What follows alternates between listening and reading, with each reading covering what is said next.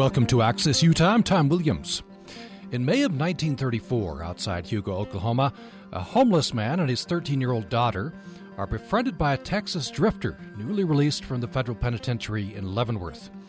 The drifter, Clint Palmer, lures father and daughter to Texas, where the father mysteriously disappears, where his daughter Lucile, or Lottie, begins a one year ordeal that culminates in four Utah killings near Blanding and Palmer's notorious Greenville, Texas so called skeleton murder trial of 1935.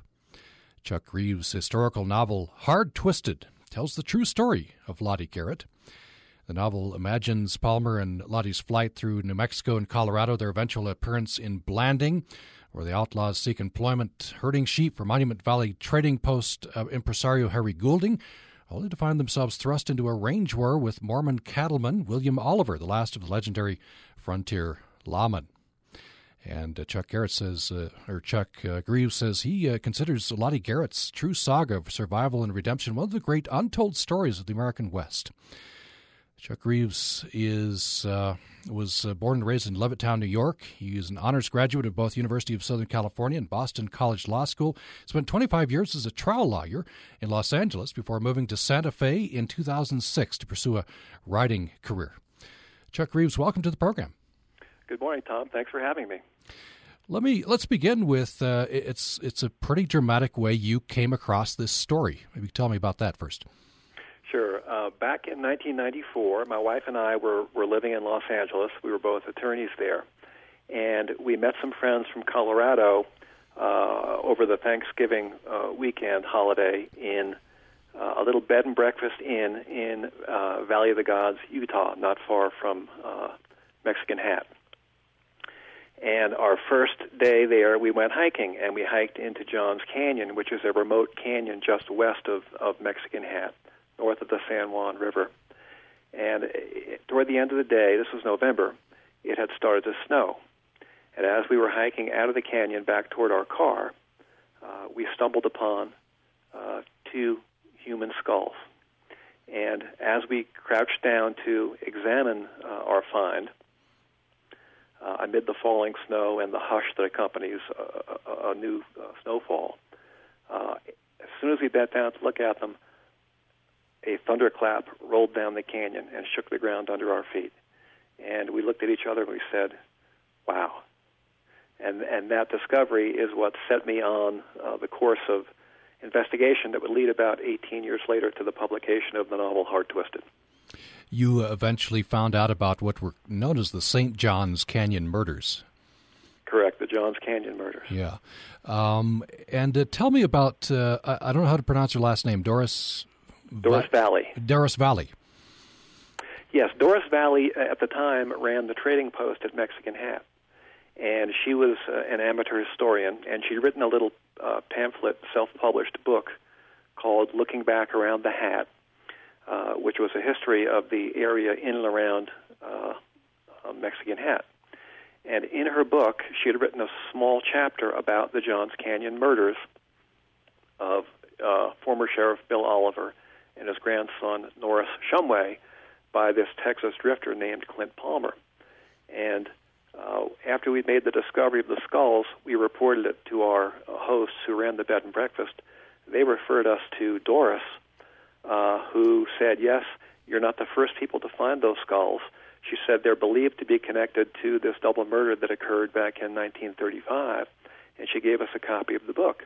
And we read the book and we were fascinated by the story, and in particular, we were fascinated by the fact that this this 36 year old drifter from Texas um, had with him a 13 year old girl whom he described as his child bride.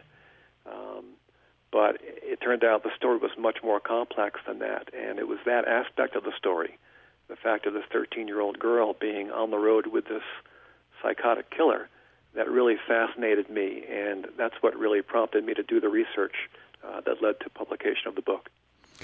Tell me first about Clint Palmer. He's he's described on his release from Leavenworth as uh, what a menace to society.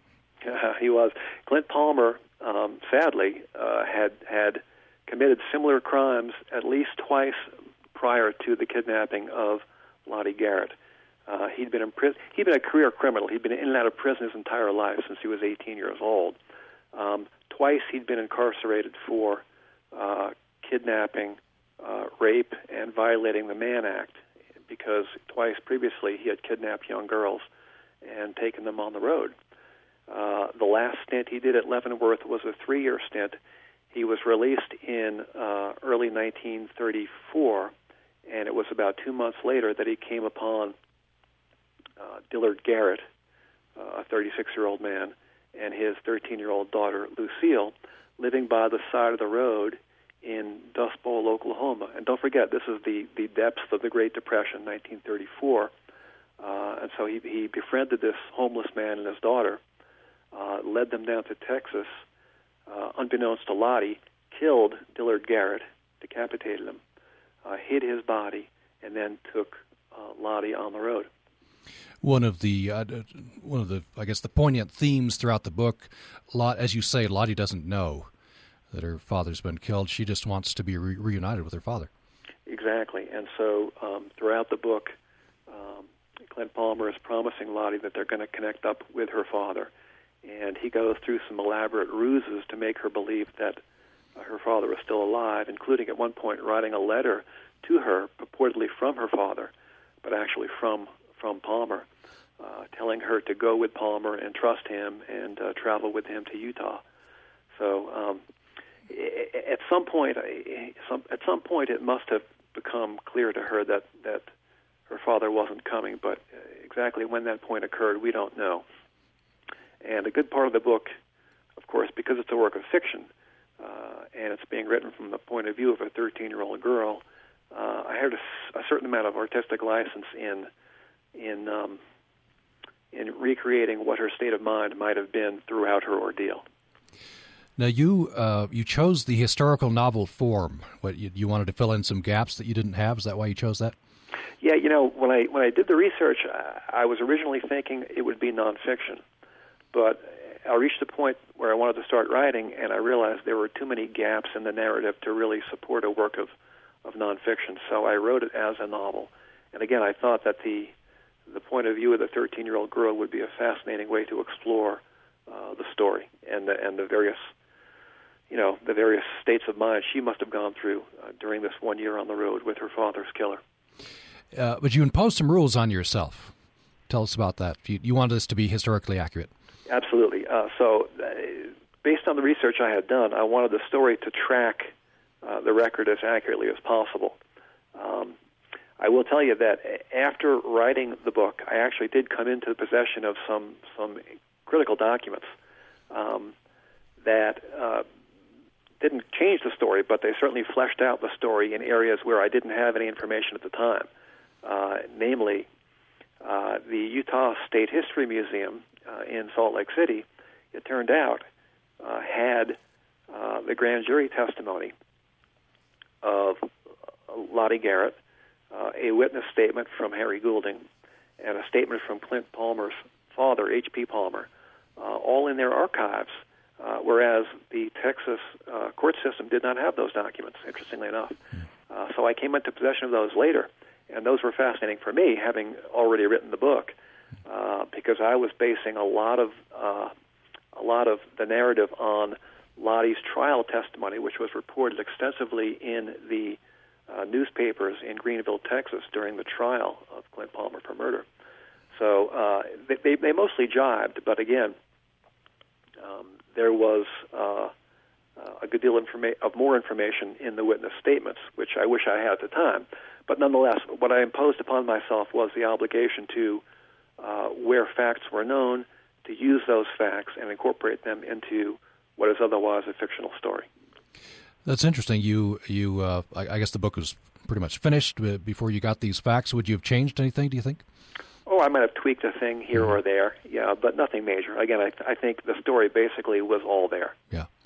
Now you do say the nature of the relationship between Lottie and Clint is you you say problematic, and this is where Hard Twisted is is is fiction. You're you're trying to probe this it just in what you think that relationship was, and it's from the point of view of Lottie know, you had a 13 year old girl who was being psychologically manipulated by a 36 year old man who had quite a bit of experience in manipulating young girls.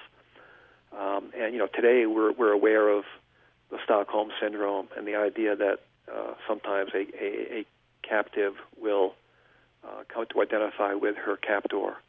Um, of course, that concept, uh, if it existed at all uh, in 1935, um, it certainly didn't seem to come into play uh, in the way the court ended up treating Lottie down in Texas. So we can talk about that in a bit. But mm-hmm. um, the idea of this young girl being manipulated by this man, uh, you know, it, it it it left me as an author with a lot of different ways I could have taken the story. I could have made her an accomplice. I could have made her purely a victim.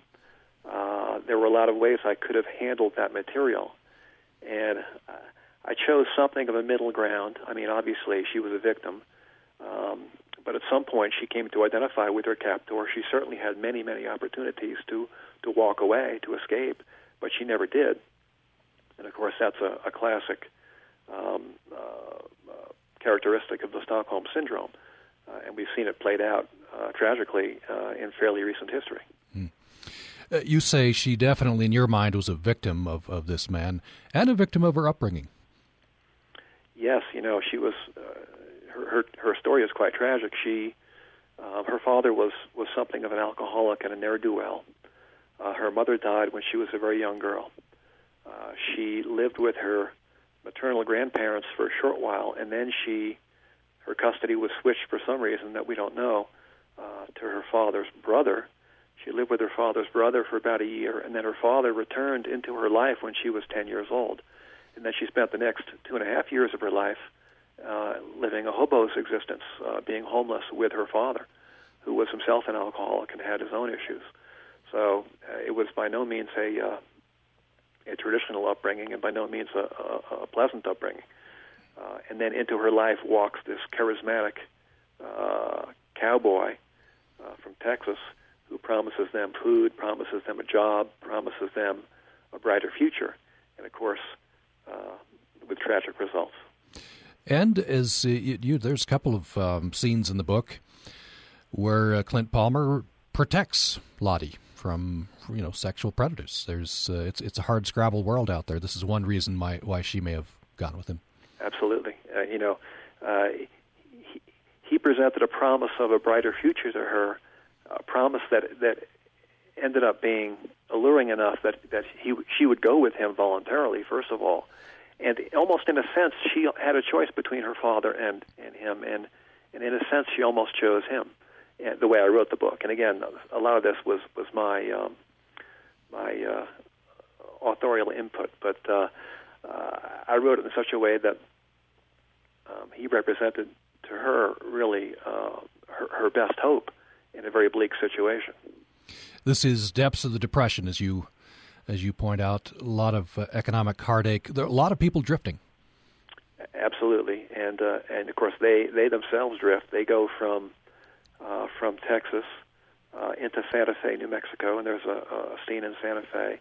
They end up in in uh, Durango, Colorado, and they stay there for about two weeks. All of this is historically accurate. Uh, they then proceed uh, to uh, San Juan County, Utah, where they travel from Monticello to Blanding the Bluff and then down into Monument Valley, where they hook up with uh, Harry Goulding, and um, and that's where uh, the the Utah part of the story takes place. And then they end up after the double murder in Johns Canyon, they end up uh, traveling back uh, on Route 66 back into Texas, and of course, by the time they get back to Texas, they're already wanted for the murder of Lottie's uh, father, and and they're both wanted. So the police are looking for both of them at that point. Mm. We're going to take a brief break. When we come back, we'll uh, learn about the Utah portion of this story. Uh, many of us will be interested in that, of course, and uh, some of the research that uh, Chuck Greaves has done. Uh, this era, this place, which will be very interesting to us, it's San Juan County.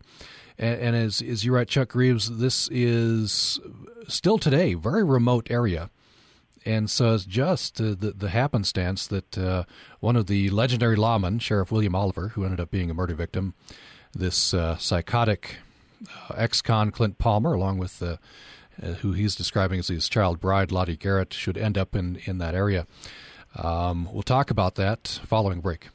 Programming on Utah Public Radio is made possible in part by our members and Utah Festival Opera and Musical Theatre in Logan, Utah, presenting Eight Hands, Two Pianos, July 9th at 1 p.m., featuring four pianists in an afternoon of personality and artistry, customs, jokes, and piano. Information at utahfestival.org.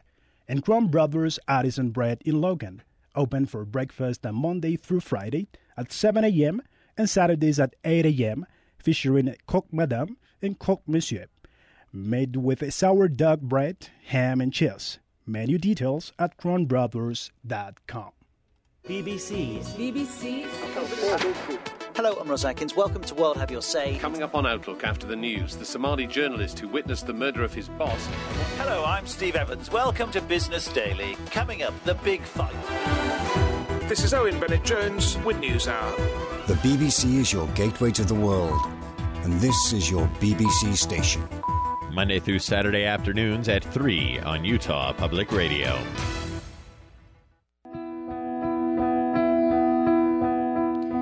Thanks for listening to Access Utah. We're talking with Chuck Greaves. We're talking about his historical novel called Hard Twisted.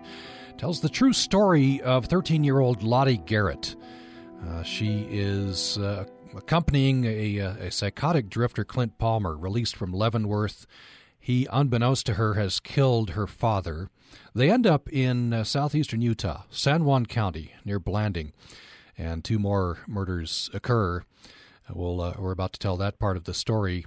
Chuck Greaves has taken historical fact from 1934 1935 and uh, made it into a historical novel called Hard Twisted, which, by the way, won the Best Historical Novel in 2010 for the Southwest Writers Annual Writing Contest. Chuck Greaves uh, was a lawyer for 25 years, trial lawyer in Los Angeles, moved to Santa Fe in 2006 to pursue a writing career. He has several uh, books out. His debut novel, Hush Money, his first installment in the Jack McTaggart series of legal mysteries. And I believe Chuck Greaves, you have a you have a couple more in that series coming out. Um, I, the second book in that series is called Green Eyed Lady. It came out in June of this year. And the third book in this series is called The Last Heir, H E I R, and that'll be out in June of two, uh, 2014. And that's, I read, a historical novel as well? No, those are the legal mysteries. Those are the legal mysteries, okay. Um, oh, you're currently working on your next historical novel, it says. I am. I'm currently working on a book uh, set in 1930s, uh, 1920s, 1930s New York City. It's a, sort of a it's a it's a mobster story based on true events. What do you? I guess there are pros and cons writing pure fiction and historical fiction. Yeah, you know, because I write uh, legal mysteries. Also, I'm used to plotting stories and plotting mysteries. And when you're writing historical fiction, the plotting is sort of done for you. You know, I'm, I'm, so in terms of where the characters begin, where they're going to end up, that's all predetermined. Uh, you have a lot of license, of course, in how they get there and, and what the dialogue is and what the internal thought processes are, but uh, uh, you don't have to plot. So, interestingly enough, uh, both Hard Twisted and the book I'm currently writing, uh, I'm picking and choosing which true historical uh, incidents to include in the book, but the basic uh, basic arc of the book is predetermined, which isn't the case when you're writing pure fiction. And if this book, Hard Twisted, were pure fiction, uh, you might have people push back against this. This too unlikely to occur, right? This is very remote area, still is, right? Uh, in southeastern Utah, and you have a psychotic drifter, a young 13 year old. Um, you have Sheriff William Oliver, one of the last legendary lawmen. Uh, this uh, Harry Goulding, who I guess one of his claims to fame is he showed John Ford Monument Valley, brought him out there. And all these people converge in this area. And oh, by the way, hope I'm not giving it away too much in your afterward. Everett Ruess is in this area about the same time. Yeah, we can talk about that in a moment. But but to your to your larger point, yeah, it's interesting that that a guy just drifting through this very remote countryside um, would encounter uh, Bill Oliver. Uh, Bill Oliver, for those who aren't familiar with his background, was the sheriff of San Juan County, and his claim to fame was that uh, in 19, I believe it was 1923, um, uh, the last Indian War in the U.S. broke out. It was called Posey's War, uh, and Bill Oliver was the central character in Posey's War. And just very quickly, what happened was Bill Oliver had arrested a couple of uh, young Ute uh, men for having committed a minor crime, and they were on trial in the in the basement of the schoolhouse in uh, Blanding uh, when uh, Posey, who was a well-known uh, Indian leader at that time, uh, orchestrated their escape on horseback, and one of the young boys grabbed Sheriff Oliver's gun, pointed at him, squeezed the trigger, and the gun jammed. Uh, they jumped on waiting ponies. They galloped off. Sheriff Oliver galloped after them in pursuit. Uh, the young escapee got the gun working, turned around, and shot Sheriff Oliver's horse out from under him.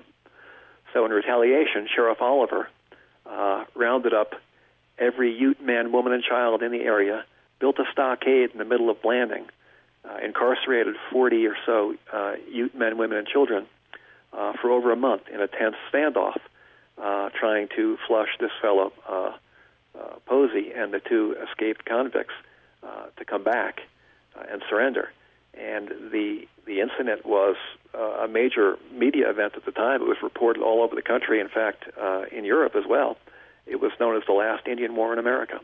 And uh, Bill Oliver was the central character in that drama.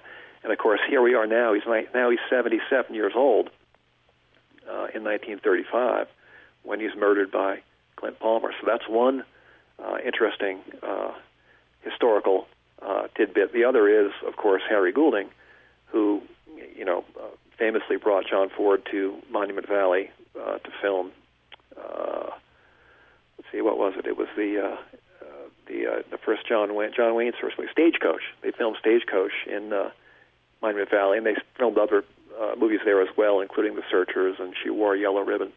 And he became good friends with John Ford and with uh, John Wayne and a number of uh, Hollywood characters. So uh, it was interesting that one man drifting in this remote area would encounter two people who would who would themselves later become famous. Now, Harry Goulding, he's a he's a trader, promoter. What what what, what does he do? He founded uh, Goulding's Trading Post in Monument Valley uh, in the early 20s. Um, he and his wife, uh, whom he called Mike, uh, her name was Lorena. Uh, they um, they founded this trading post, and uh, the trading post is, is there to this day. You can visit uh, Goulding's Trading Post Museum today, which was the original trading post. It's now become, you know, quite a. Uh, there's an airfield and there's a hotel and quite a bit there. Um, but a, a number of famous people came to Monument Valley and stayed with Mike and Harry Goulding, uh, and photographed the area, filmed the area, uh, painted the area. So they became uh, sort of ambassadors for uh, for Monument Valley. And the reason that Monument Valley today is is such an iconic landscape that's appeared in so many movies is largely because of Harry Goulding uh, taking a, a batch of photographs and driving out to Hollywood in 1937 and somehow wrangling a meeting with John Ford, showing him the pictures and convincing him that this would be a great place for Hollywood to come and start doing some filming. Hmm. We're talking with Chuck Greaves, if you just joined us. His uh, historical novel, very interesting novel uh, called Hard Twist. It's based on historic fact, and uh, all the people we're telling you about here, of course, uh, are, are, historical figures. And uh, we're talking about southeastern Utah Blanding area and what came to be known as the Johns Canyon murders. The sheriff, um, Bill Oliver, and his was his grandson Norris uh, Jake twenty-five year old grandson, yes, were were murdered by this uh, this drifter who'd been recently released from Leavenworth. Long history of crime, and he has with him a thirteen year old girl, uh, Lottie Garrett. Uh, she's the uh, center of of the book, um, and, and, so into a they end up these two um, end up in in a range war. Exactly. Um, at the time that they arrived looking for work, Harry Goulding had about 1,200 head of sheep. And again, this is the Depression. Uh, he had so many sheep because he said it would have cost him more to, to drive the sheep to the railhead and sell them uh, than he would have gotten from the sale of the sheep. So he would, he'd amassed this, this large flock of sheep from trading with the Navajos over a period of years. And then in 1933, uh, the, the, the piece of land that lies between um, the San Juan River to the north in the Arizona border to the south. It's called the Paiute Strip. That section of land became part of the Navajo reservation. And when it did, Harry Goulding's trading post all of a sudden was on the reservation. It hadn't been before. Uh, now, it was what's called a school section, so it remained private property that he leased from the state of Utah, but it was surrounded by, uh, you know, 20,000 acres of, of, um, of uh, the, well, more than that, of the uh, Navajo reservation. And so he was told he had to get his sheep off the reservation. So he had uh, hired a couple of Navajo sheep herders to take his sheep north of the San Juan River, where, of course, he had no grazing rights at all, but he was desperate. So he just stuck them up there. And, of course, the cattlemen who, who used that range as their winter range uh, were not happy to, to have 1,200 sheep all of a sudden uh, in their winter range. And so there were a number of conflicts uh, between uh, Goulding uh, and his sheep herders, who, who would later become Palmer and, and, and Lottie, uh, and uh, Bill Oliver primarily and his family, who had the grazing rights in Johns Canyon. And uh, there were some threats. Uh, uh, there was a, a succession of, of conflicts between uh, Palmer with uh, Goulding's sheep and uh, Oliver and his son and his grandson and their cattle. And it was those conflicts that ultimately led to the double murder. Tell tell me a bit about this country. This is a very remote country, uh, and and there's still traces. I, am not sure whether this was whether you made this up or this was historical fact. I think it was historical fact. Um, Jake uh, Shumway's last words are written in a in a cave there. They are. What happened was um, Palmer was repeatedly driving the sheep into Johns Canyon where there was water and, and, and good forage. Uh, and when he would do that, and if he were caught by Oliver, there would be a conflict. And Oliver would drive the sheep back out again. And what happened was, on a particular day, uh, they had the sheep in Johns Canyon. Bill Oliver and his grandson showed up. Uh, words were exchanged. Um, uh, Clint Palmer uh, shot Bill Oliver off his horse, uh, dragged his body to the edge of the San Juan River Gorge, and threw him over the gorge. Uh, he then went looking for Norris Shumway, who at that point was hiding out. The next morning, he traced Norris Shumway to a little camp called the Seeps Camp, and during that, during the night, overnight, um, perhaps realizing that he was he was being hunted and might be killed, uh, Jake Shumway carved his initials and the date, NS, February 28, 1935, in a, in a boulder next to the cave where he'd been hiding. And to this day, if you know where to look, you can go out to Johns Canyon and you can find that boulder and that inscription. Hmm. Now, this, of course, made headlines. And uh, it, it, this must have been fascinating doing this this research. You you looked up the Archives San Juan record library. There's a something fascinating I had a note about Southeastern Utah Oral History Project. Yes, uh, a, a, gentleman named uh, Gary Shumway, professor emeritus at uh, Cal State Fullerton, uh, over a period of years would have his students from California come out and conduct uh, interviews of old timers in and around San Juan County. And he amassed a, a, a trove of uh, tape recorded oral history uh, recollections about life in that area uh, during the Depression, uh, and uh, there are a number of um, of tape recordings of people recounting the the Johns Canyon murder, uh, recounting Posey's War, and other historical events. So that was a trove of information, and uh, Gary Shumway became a friend and, and, and was very helpful to me in giving me access to that material uh, and uh, that was part of what went into the research that I did for the Utah part of the story. Now, at this point, um, this drifter has, has killed two men, and I, I, suppose then that they go on the run. What, what, do you what do you think is in Lottie's mind at this this point? Now, now she knows for sure that this man is capable of killing. Well, there's more to it than that, Tom, mm-hmm. because mm-hmm. at this point, Lottie had become pregnant. So, uh, in the uh, winter of 34 35, uh, she was pregnant. Uh, in November of 34, uh, she was having complications with her pregnancy, and she went to uh, uh, Goulding's Trading Post for a short while, then was sent to Monticello to have her baby. So there was a period of time there between Thanksgiving of 1934 and early January of 1935 where Palmer was out there in Johns Canyon alone. Uh, he built a, uh, a dugout to live in. Uh, and then uh, Lottie, who now was 14 years old, had her baby. The baby died. It was born two months premature.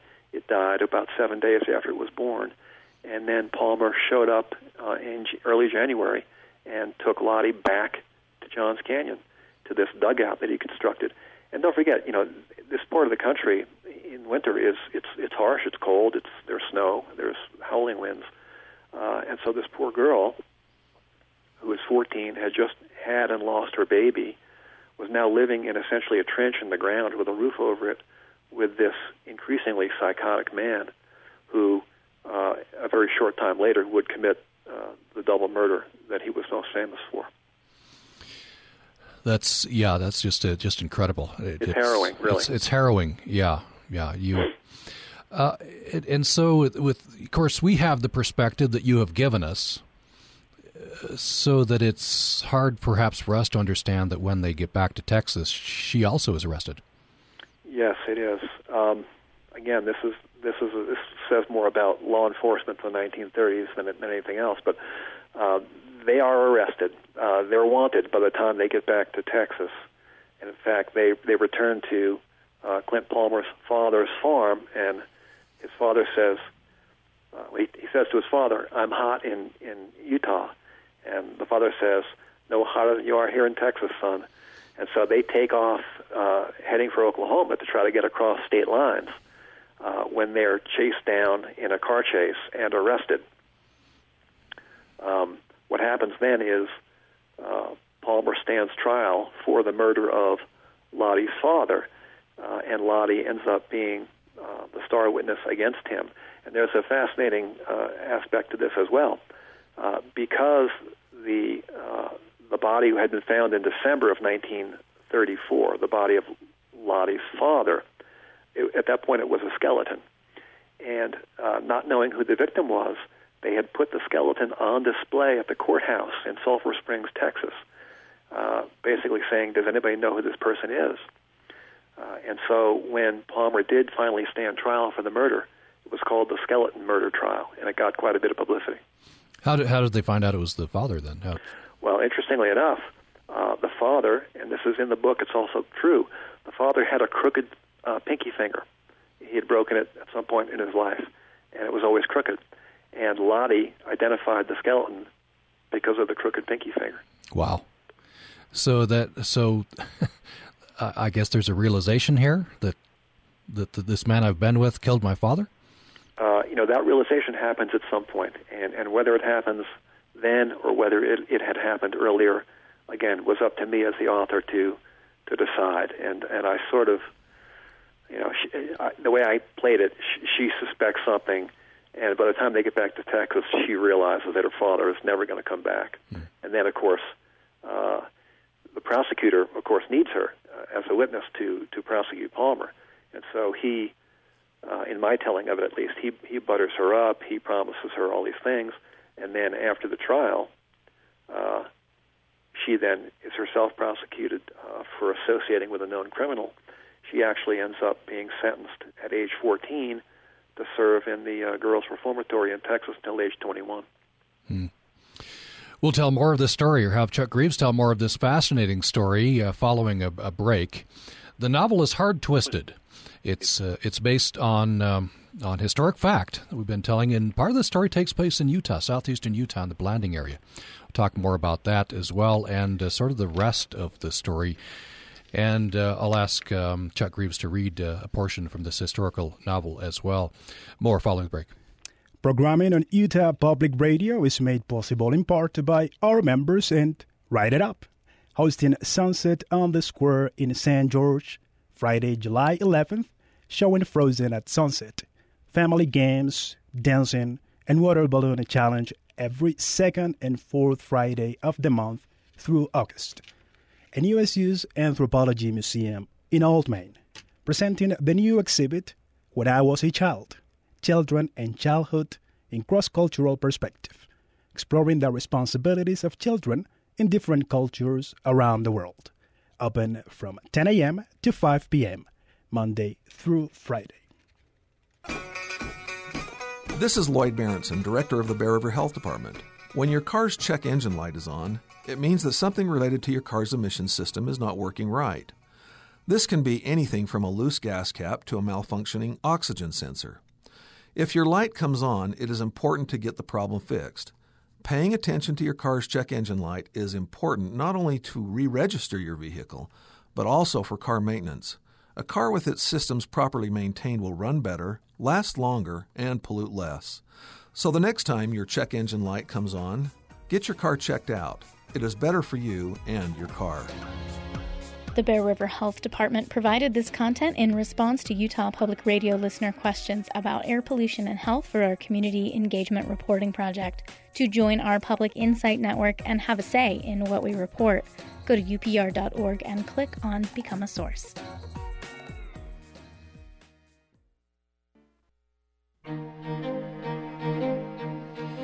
You're listening to Access Utah. I'm Tom Williams. We're talking with Chuck Greaves, author of the historical novel Hard Twisted. It's based on historic fact. A, uh, psychotic drifter uh, befriends a father and daughter, homeless, in Oklahoma, May of uh, 1934. He kills the father. That uh, will eventually result in a trial in 1935 back in Texas. Uh, and uh, Clint Palmer's his name and uh, the novel centers on this 13 year old girl who then accompanies Clint Palmer. Her name is Lottie Garrett. They end up in southeastern Utah, and uh, two more murders uh, happen, and then back in Texas in the trial.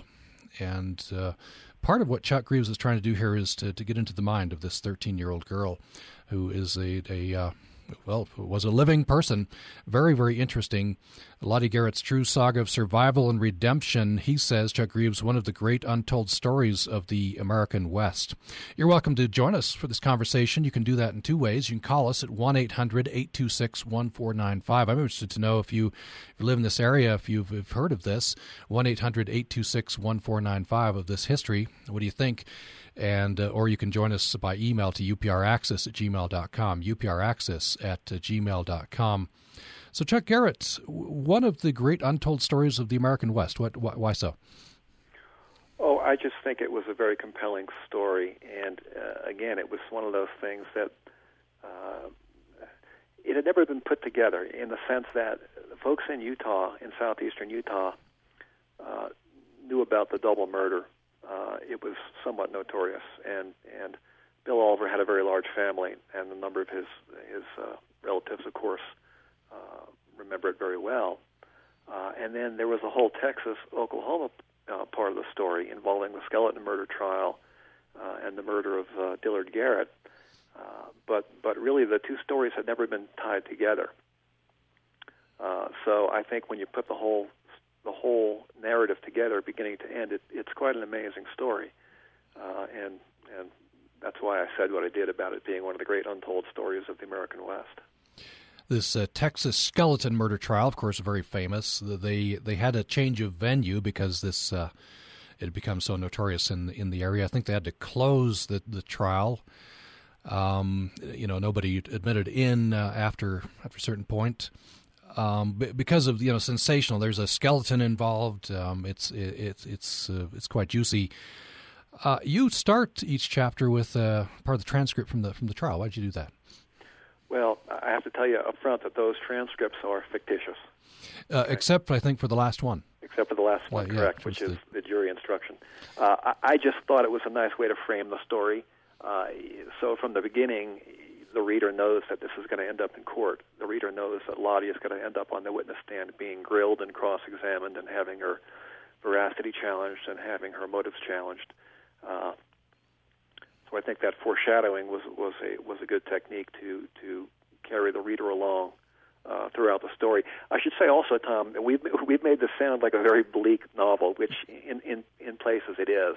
But I think it's also a hopeful novel, and as I say, a, a novel of redemption, because ultimately, uh, not to give too much away, but ultimately, Lottie prevails. Uh, and as we learn in the afterward, in, in, in real life, uh, Lucile Garrett um, had a very happy life. She ended up being married at age 21. She ended up living uh, into her 70s, having a, a son whom she named Dillard after her father. So all's well that ends well. Uh, and um, there is there are there is humor in the book. There is pathos in the book. There's there's more than just a, a, a bleak, uh, grindingly bleak story. Okay. Okay. All right. Duly noted. Yeah. It's, and and it's it is fascinating. Very very well done, and and just a, a cracker of a story. Uh, in fact, you I think you, you you talked to family members. She she apparently Lottie didn't didn't understandably didn't talk much about this in later life. Yeah, I, I did speak with her, uh, or I exchanged a number of emails with uh, Lottie's daughter-in-law, her her son's wife, and um, we exchanged some materials that we had. Um, she didn't talk about. They they didn't know all that much. They knew that she had had this incident in her past. Uh, there had been some uh, pulp detective magazines that had been written about the story. Again, one written about the Texas part of the story, one written about the Utah part of the story, but but none, combining the two or tying the two together. Uh, so they had some of that old material from the 1930s, uh, and they were surprised that somebody would be interested in in, in her mother-in-law's life story. Uh, and at the time when I was contacting them, I had not published a book, so I was just this guy who was going to be writing a book. And uh, of course, it turned out that the book, you know, the book was very, very well reviewed. It was a big hit in in in, in the UK. Uh, it won the a number of awards. It was a finalist for the Oklahoma Book Award in fiction. And I should add here, Tom, that it comes out in paperback tomorrow. All right. Um, by the way, we're talking with Chuck Greaves. The, the novel is uh, hard twisted, based on historic fact. Here's a quote, I think it's from the blurb, but a young girl's coming of age in a brutal world in which she herself was but a thing adrift, like some speck of flotsam that rose or sank at the whim of forces beyond human uh, sense or reckoning. In the end, this this turns out hopeful. She she did go on to have a good life. She did. She did. Uh, despite very traumatic events. Absolutely. Again, which to my mind makes it a story of redemption. She really, mm-hmm. you know, Clint Palmer ended up uh, dying in in uh, Huntsville Penitentiary in 1969, uh, and as he lay dying in, in prison, Lottie was having a you know a wonderful life uh, as a free woman in Texas. So she had the last laugh. How do you think she was able to do that? Gosh, I don't know. I think the you know the human the human spirit has a tremendous capacity for for compartmentalization and for healing, and you know I'm sure uh, these were hugely tragic events for her, but she was able to somehow soldier on with her life. Hmm. Um, I want to talk a little bit about people are fascinated by Everett Ruess, at least in the West. I don't know, you know, around the world, but we, we you know, you have Everett Ruess books coming out all the time. I was just flabbergasted. I got to the afterword, and Everett Ruess is in this same area within a few miles. Yeah, the reason I made the connection was uh, when I was doing research, uh, there was uh, an issue of the San Juan Record newspaper that reported the double murder. It was a banner headline said uh, double murder shocks county. And in reading the story, I noticed that on the next column over, on the front page, down at the little bottom, was a little item that said uh, the the remains uh, or, or the, the camp and some burros of a young artist uh, were also found uh, uh, near Davis Gulch, and uh, a search has been conducted, but but nobody's found any sign yet of the young artist. Didn't even mention his name. Well, I thought that was fascinating. And then when I started doing the the chronology, it turned out, you know, Everett Everett Ruess disappeared in November of 1934 in Davis Gulch, and you know they found the the famous Nemo uh, 1934 graffito uh, in an Anasazi granary there in Davis Gulch, and it wasn't until some years later that it was reported uh, by Ken Sleight, actually a, a, a river guide, that he had found a Nemo uh, graffito actually 30 uh, some miles further east from Davis Gulch in Grand Gulch. Um, I know a man named uh, uh, Fred Blackburn who actually uh, uh, etched both graffito and compared both graffiti and compared them. And according to Fred, uh, Fred Blackburn, they are made by the same hand.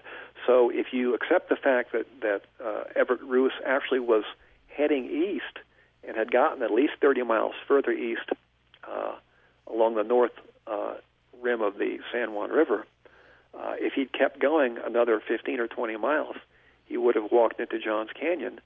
And again, this is November uh, or, or early December of 34. That's the time period when Palmer was there by himself, when Lottie was off having her baby. So there was a period of about uh, a month and a half where Palmer was there, heavily armed, dangerously psychotic. Is it possible that Everett Ruess walked into his camp?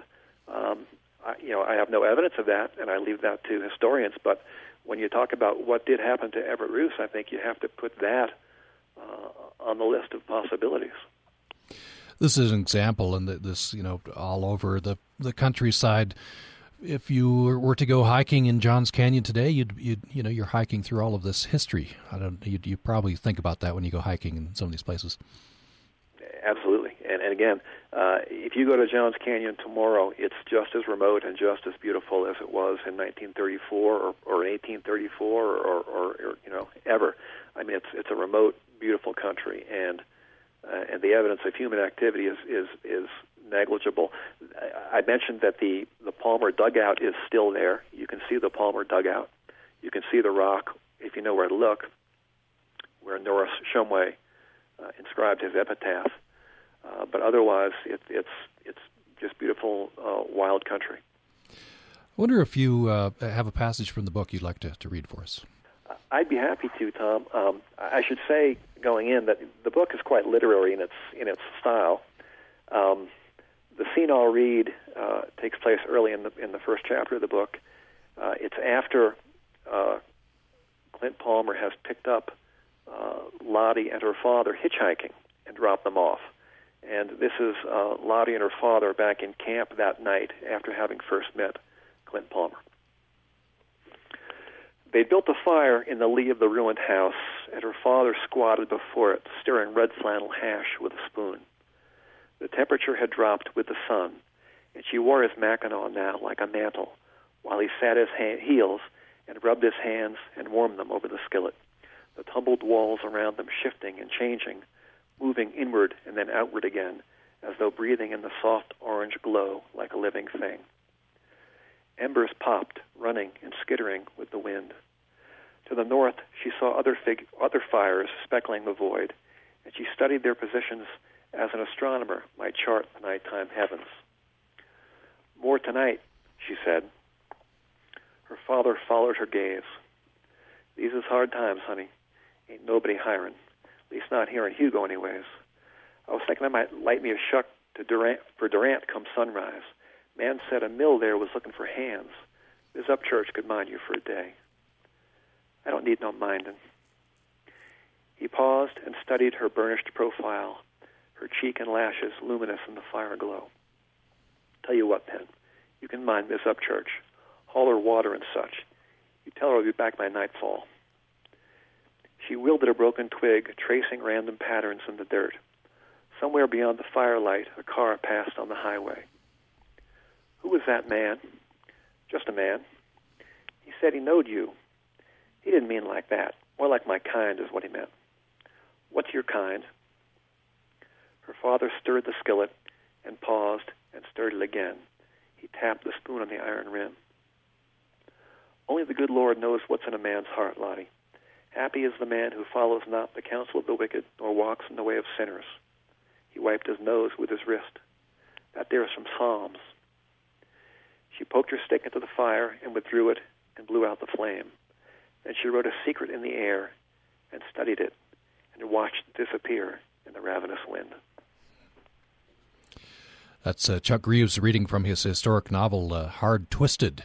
It's uh, just out in paperback. It, uh, takes place uh, in part, in large part, in southeastern Utah, uh, Blanding area just have a couple of minutes left. Um, and in addition to reading uh, your book, you, you, you do capture very well the, the time and these places. By the way, 1930s, uh, Depression area America, America, so Texas, Oklahoma, uh, New Mexico, Colorado, and Utah. Um, it, it seemed you mentioned some books and some people. I guess in our case, some books that we could uh, go look at to, to do some of the same research that you did. They sounded very interesting. In addition to your book, Doris Valle's uh, "Looking Back Around the Hat" is one of them. That's one of them. Uh, if you're interested in in the history of the uh, Mexican Hat area, that's a good book. Um, gosh, uh, I read a number of books for a number of different purposes in writing this book. Uh, in part, for example, to to learn how people talked in 1934 Texas. I mean, uh, so books like that. Um, to learn about the history of, for example, Harry Goulding. There are a couple of good books that have been written about Harry Goulding. Uh, one I would recommend is a book called Tall Sheep, written by a man named Moon. Um, that was an excellent book. Um, to learn about Harry Goulding's life, uh, for me, it was very helpful to learn about what was happening uh, in that area called the Paiute Strip back in the 1930s. Interestingly enough, in that book, uh, in Tall Sheep, uh, Harry Goulding is a very loquacious man. He talks about his life in great detail. The one thing he refuses to talk about to, to his biographer was the Johns Canyon murder. And uh, what what actually happened was after the murders of Bill Oliver and Norris Shumway, the the folks in in southeastern Utah, uh, the community living north of the of the San Juan River, blamed Harry Goulding uh, for the murder of Bill Oliver. Uh, the, the the the popular story at the time was that uh, Goulding had these sheep he had to find a place for, so he hired a hired gun to come out and uh, and provoke uh, uh, the local cattlemen. And sure enough, this hired gun uh, killed Bill Oliver and his grandson. Uh, so the folks around Blanding, Bluff, uh, uh, Mexican Hat, uh, uh, Monticello, there was bad blood between them and Harry Goulding for a number of years. Hmm. Um, and uh, Harry felt that he had done nothing wrong, that he himself had been a victim. He didn't know what Clint Palmer's background was. Clint Palmer, in fact, after committing the murders, uh, came to the trading post and robbed Harry Goulding at gunpoint of his money and his car, and that's how they escaped back to Texas. So there was no, no love lost between uh, Goulding and Palmer, but Goulding was blamed for, for Palmer's crimes, and that animosity lasted uh, for most of the rest of Harry Goulding's life, actually. Very interesting. We'll have to leave it there. And of course, you can find out much more in the book. Well worth the read. It's uh, called Hard Twisted and the author is uh, Chuck Greaves. Out in uh, paperback, by the way, you can uh, find out a lot more at the website, which is chuckgreaves.com. Chuck Greaves, uh, a pleasure. Thank you so much. Thank you so much, Tom. That's Access Utah for today. Hope you enjoyed uh, our encore presentation of that conversation. You can find much more at our website, upr.org. And I hope you'll join me next uh, or tomorrow. we will revisit another conversation, this time from April of this year. We'll be looking at Mary Roach's interesting and fun book, Gulp Adventures on the Alimentary Canal, which explores the much maligned but vital tube from mouth to rear that turns food into nutrients that keep us alive. Why doesn't the stomach digest itself? Can wine testers really tell a $10 bottle from a $100 bottle? Why do Americans eat on average no more than 30 different foods on a regular basis? Those and other questions answered tomorrow on the program. Access Utah is a production of Utah Public Radio. You can listen to this episode or previous episodes of Access Utah anytime at upr.org, where you can find a link to subscribe to our podcast. This is Utah Public Radio, KUSR HD1 Logan, KUSK HD1 Vernal, KUSL HD1 Richfield, KUST HD1 Moab, KCEU Price, and KUSU FM HD1 Logan.